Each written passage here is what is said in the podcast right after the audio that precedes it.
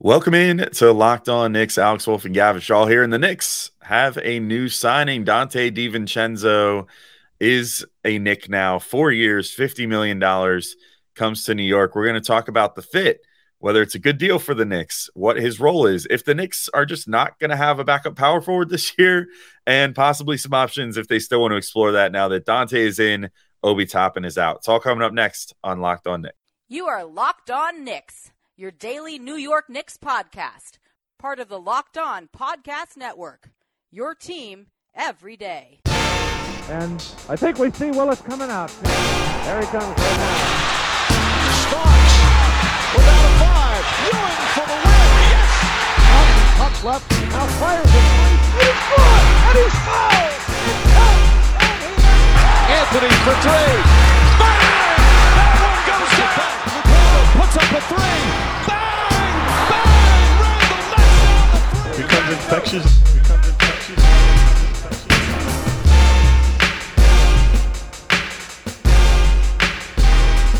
All right, welcome in to Locked On Knicks, and today's episode is brought to you by Prize Picks. First-time users can receive a 100% instant deposit match up to $100 with promo code Locked On. That's PrizePicks.com. Promo code Locked On. And we want to thank you guys for making Locked On Knicks first listen today and every day, whether you're checking us out on your favorite podcast platform or taking in the sights and sounds on YouTube. We appreciate you making us part of your daily routine. Make sure you hit that auto download function on your favorite podcast app or the notification bell on YouTube so you never miss an episode. We are still here for you guys five days a week, even during the off season. So you can be in everyday or if you catch every single episode. I'm Alex Wolf. I'm editor in chief of Knicks site, Strickland, which you can find at strick.land. He's Gavin Shaw, your favorite play by play broadcaster, favorite play by play broadcaster.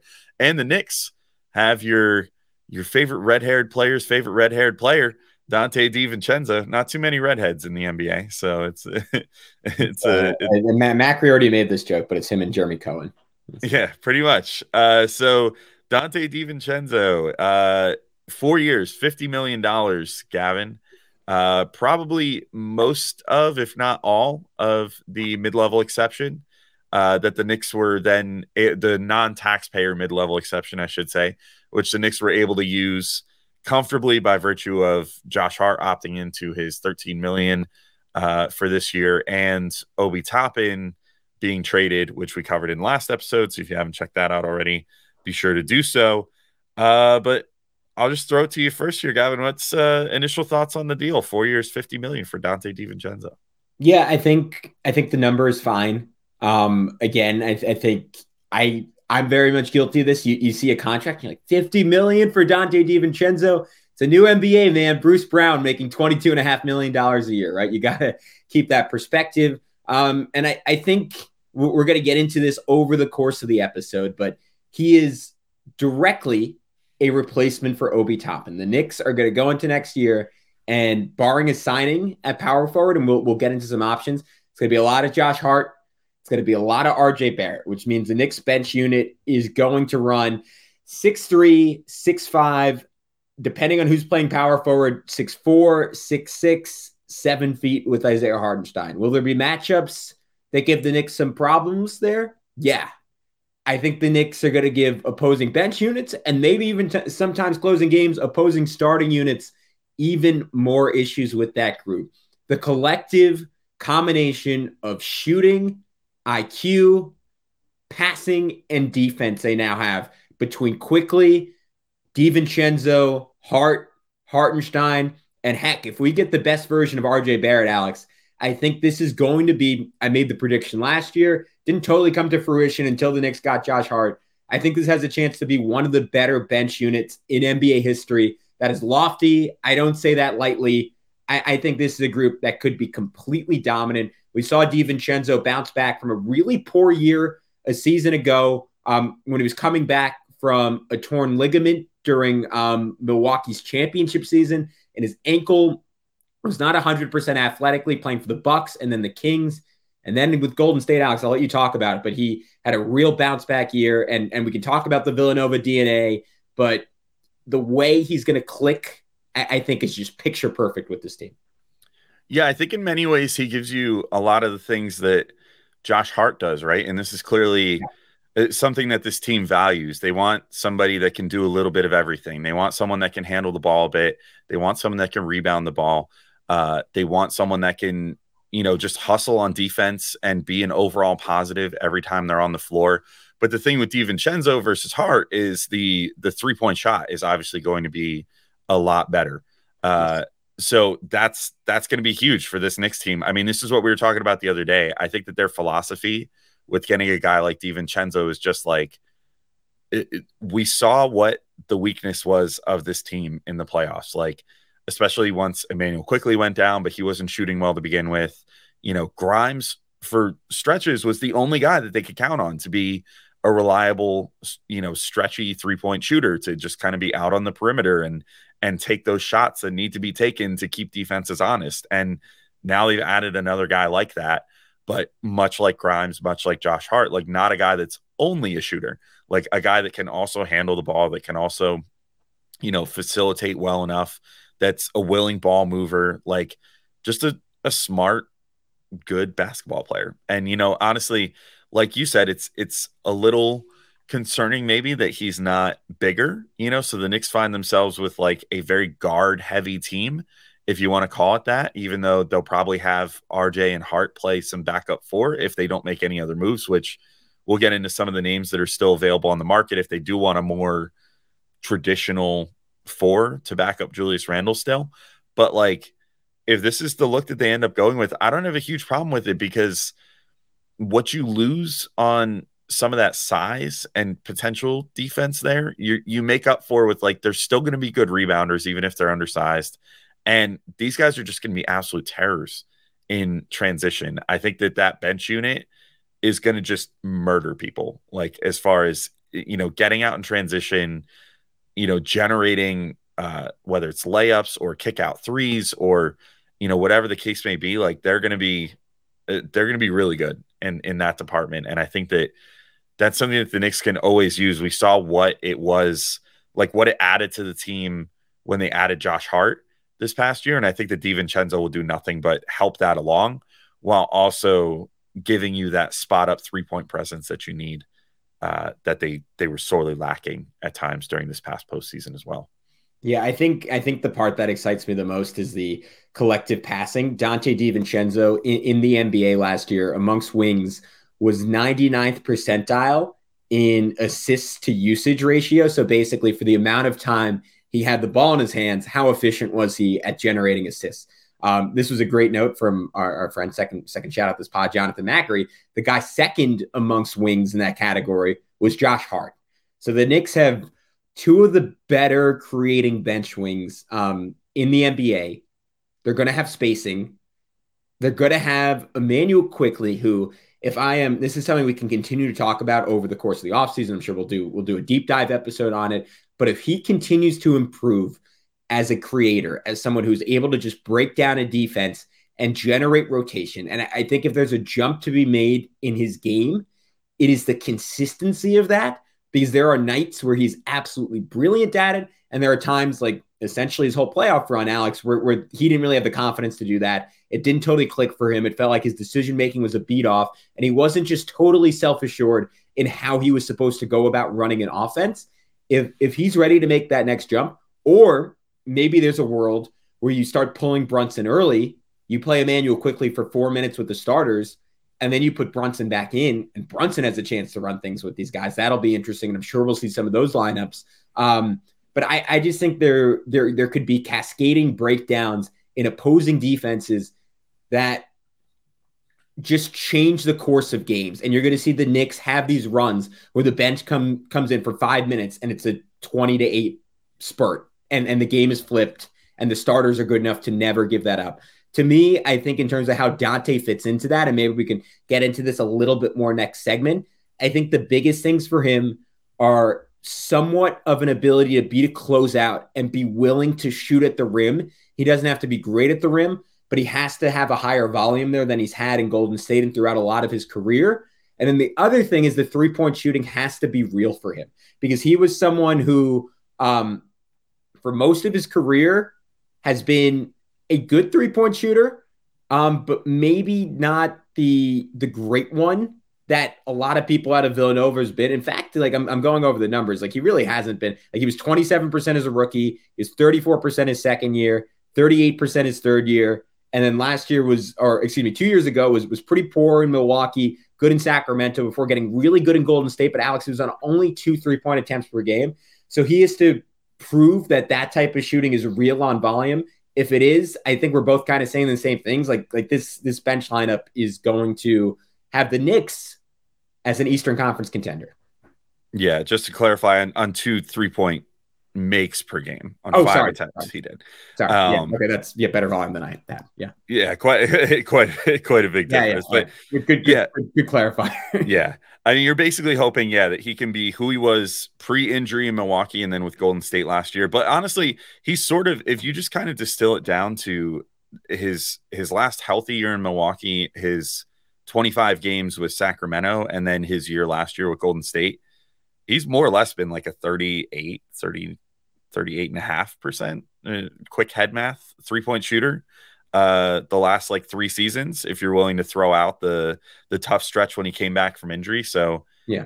i, I I, career's 36. That's a Yeah. good number. that's a solid number if if he can shoot like five six attempts per game uh, that's that's good i think that's that's really solid and if he's shooting five or six attempts per game off the bench like that means he's out there to be a shooter Yeah. which is what the Knicks are definitely going to need. Uh, we can keep talking about this in just a sec, though. But Gavin, uh, do you want to let everybody know where they can play some daily fantasy if they're interested in doing that? Yeah, you know what? Um, I think Alex, opening day of the season, I'm going to take Donte DiVincenzo over 10 points, over two and a half assists, and over two and a half made threes because I think he's going to come out and get off to a great start. And where I'm going to do that, uh, that would be prize picks. So, how does it work? You pick two to six players, and they go score more or less than their prize picks projection, you can win up to 25 times your money on any entry. Not competing against other people, it's just you versus the projections available. Those weirdos in their basements with eight spreadsheets, you don't have to worry about them. Prize Picks offers projections in any sport that you can watch, and entries can be made in 60 seconds or less. It's that easy. They offer safe and fast withdrawals, and it's currently operational in over 30 states and Canada. So download the Prize Picks app or go to prizepicks.com to sign up and play daily fantasy sports. First time users can receive a 100% instant deposit match up to $100 with promo code locked on. If you deposit $100, Prize Picks will give you $100. If you deposit $50, Prize Picks will give you $50.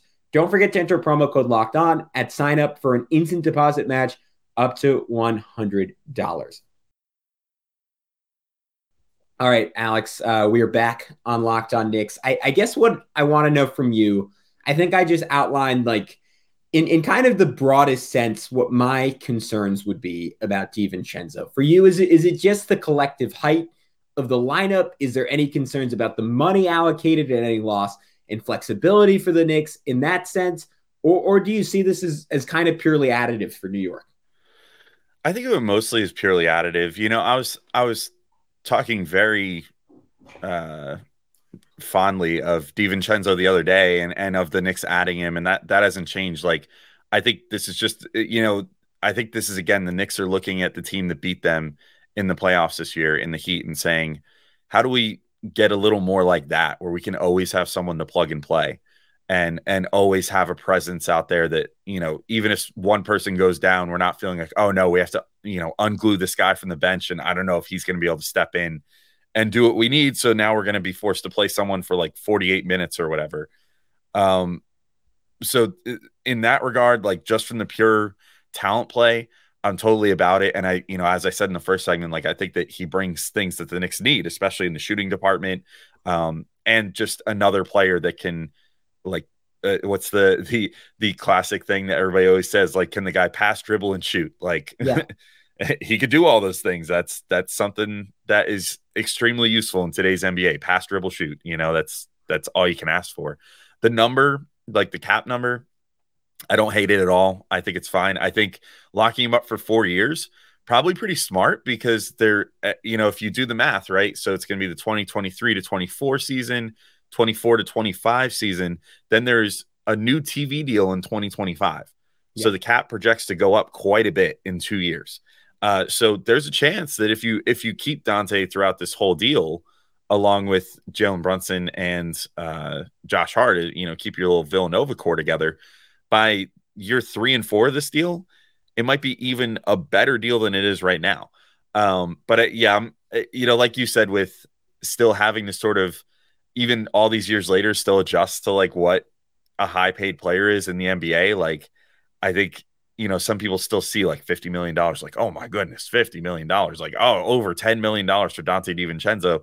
That's going to be like a sixteenth of the cap in like a year or two years. Like that's it's not it's already like a 14th of the cap. Like the the salary cap is almost 140 million dollars this year. So like like 12 million dollars, that's not the end of the world uh, from a pure dollars and cents perspective.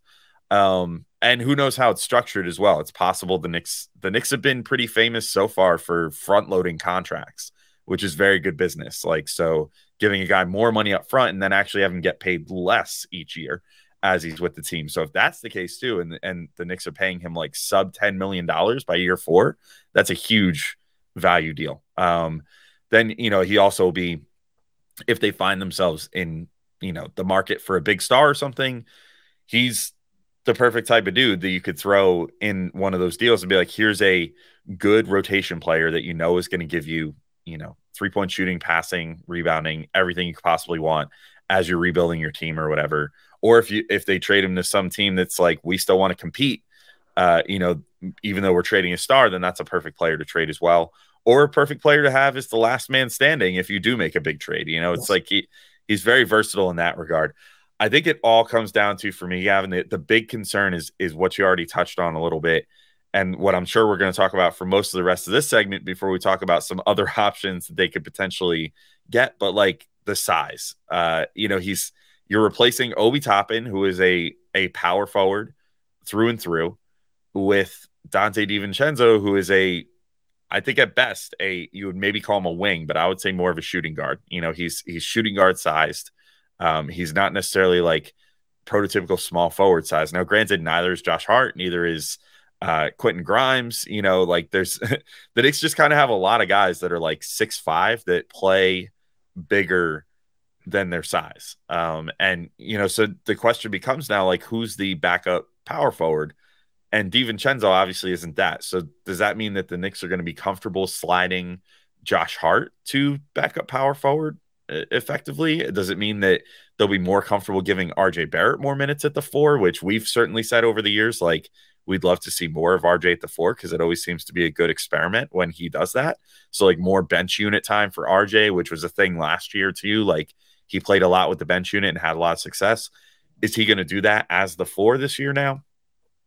I don't know. It'll be it, that's my biggest question with this DiVincenzo signing. I love everything else about it, the cost, the fit, uh, like the fit as far as his profile as a player, like what he's going to bring to the team, but the uh, the overall roster questions that come up with this, given who the head coach is, are are a little interesting to me. Uh, as far as if the Knicks are just trying to force Thibs to do something different, or if they're eventually just going to sign a power forward, then we're going to have a little bit of a logjam at that one to three spot. Yeah, I think this is something we are going to say for the third segment, but I, I, think it's just such a crucial point. Um, and, and, and you nailed it when you said it. I, I think the thought process here is that at some point we are going to make an all-in move, whether it's for Joel Embiid or or Paul George or another wing down the road. Like there is what there's a move coming, and it, it might be RJ that gets sent out, it might be Quickley, it might be Grimes, might be Julius, and one of those guys. But inevitably, you're going to need a replacement. And I think Leon Rose and this entire front office did great work here in that they got the replacement before other teams could leverage them out of it in a trade and say you desperately need another guy.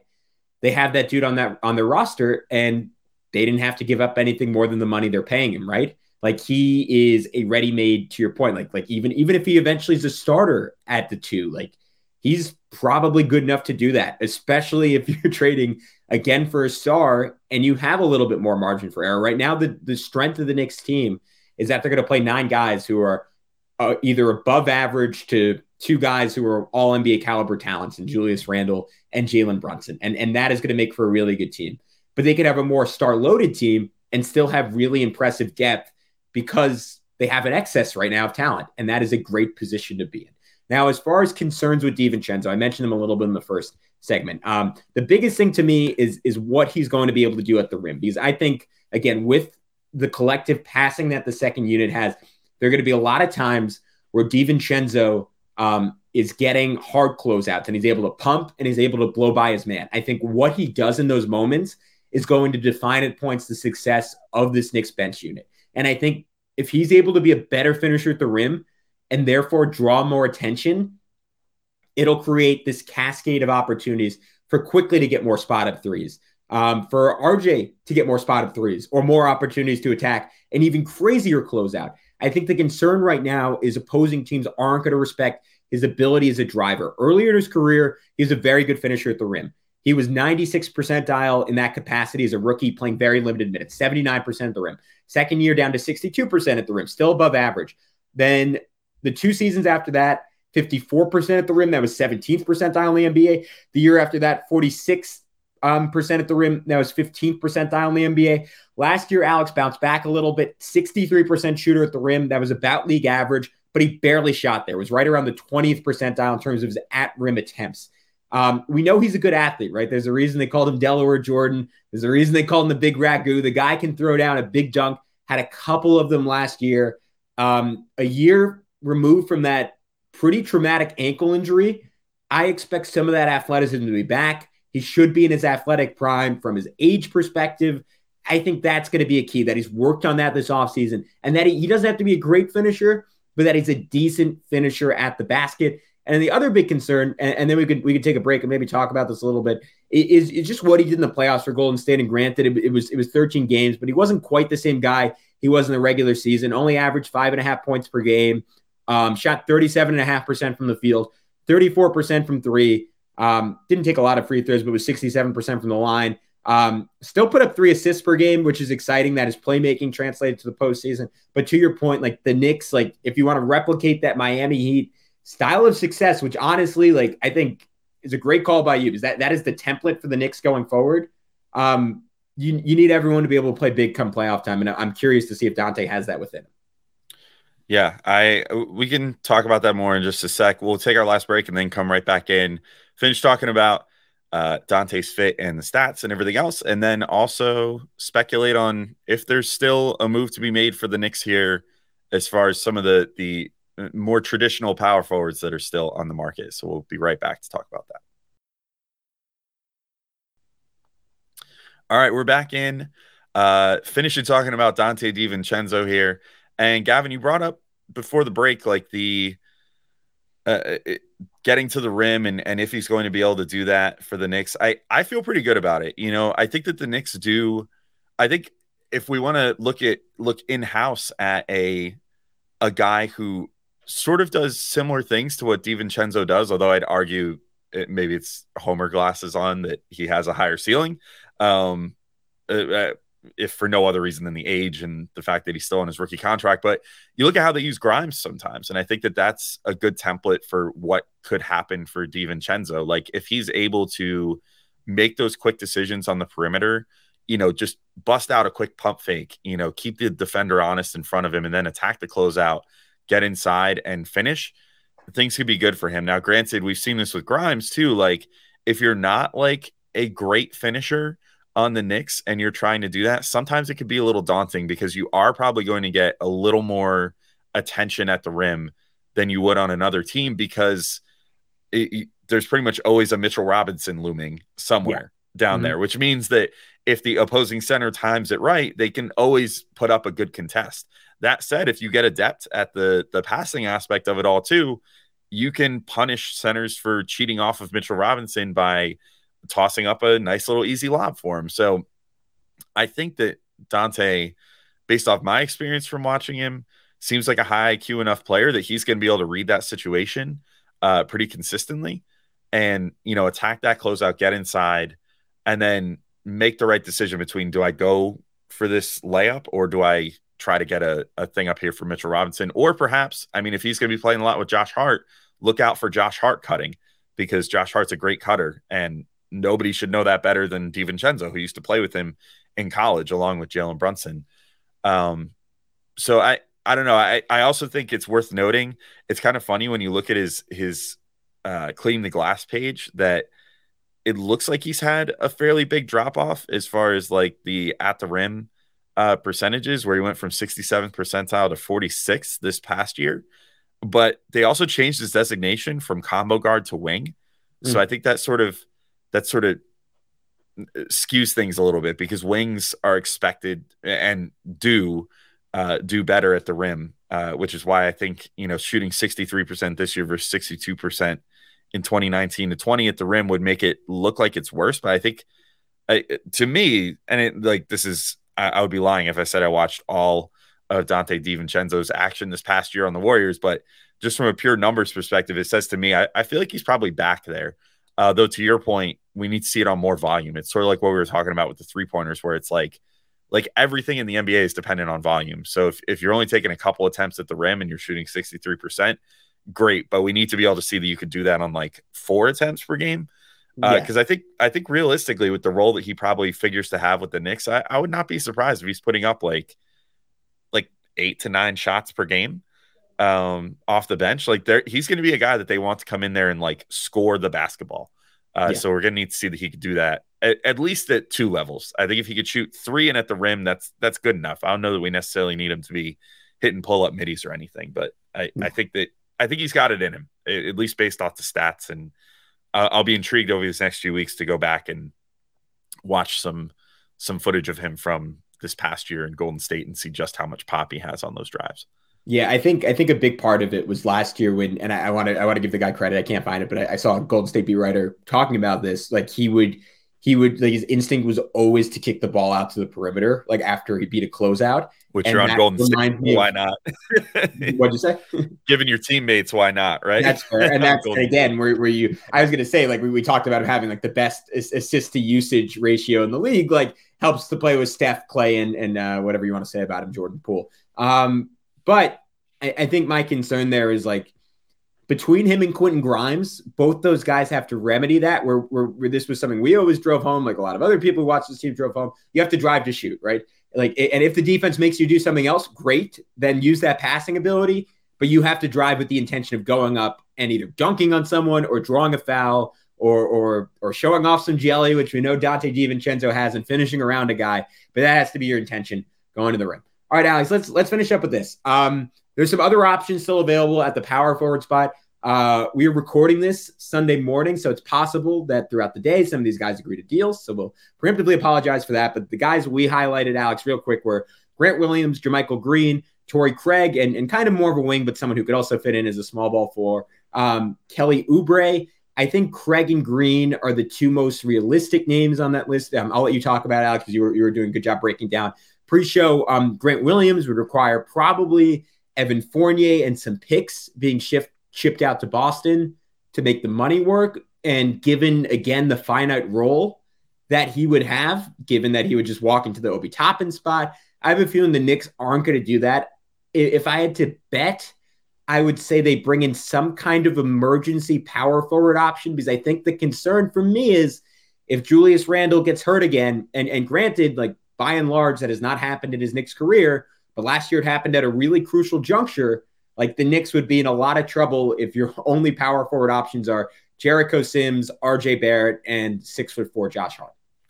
Yeah, and, and you know, so I'll I'll just quickly highlight the the Grant Williams option first. You know, the more I was thinking about it, I was like, maybe there's a world where this makes sense. Like we were talking about it before the show, where we were like, well, what would the Knicks even trade? And my thought was like, considering where the Celtics are at right now, they just acquired Porzingis. You know, they just shipped out Marcus Smart. Granted, they're still going to want as many defenders as they can get, but they're sort of in this weird spot where like Grant Williams probably feels like, what is my role here? You know what I mean? Like they still have they still have Robert Williams. They have Porzingis now. I don't know if their plan is to start Porzingis as like the nominal four, or if they're going to have Robert Williams uh, come off the bench or what. But you know, their their big man rotation is getting a little weird because then you know you want to run Tatum as a four sometimes. Um, so uh, maybe Grant Williams just kind of decides to say, "Hey, I know I'm a restricted free agent, but I want out of here," and the Celtics decide to accommodate that request. If you're the Knicks, like, and you look at that, there might be something to be said for like maybe this maybe this guy is the guy. Like Obi wasn't that guy because Thibs didn't trust him on defense. Now, even though Grant Williams isn't a rim protector. He's certainly a great defender. He's stout. And, yeah, he's stout. He's sturdy. And maybe that would be enough to tempt Thibs into actually playing small. If you talk with Thibs and you feel like that's a real option, perhaps you go to Boston and say, "Hey, we'll give you like Evan Fournier and maybe like Deuce McBride or something, you know, like like some player to sort of, you know, be like, hey, oh, maybe Deuce McBride is Marcus Smart if you develop him well enough or whatever.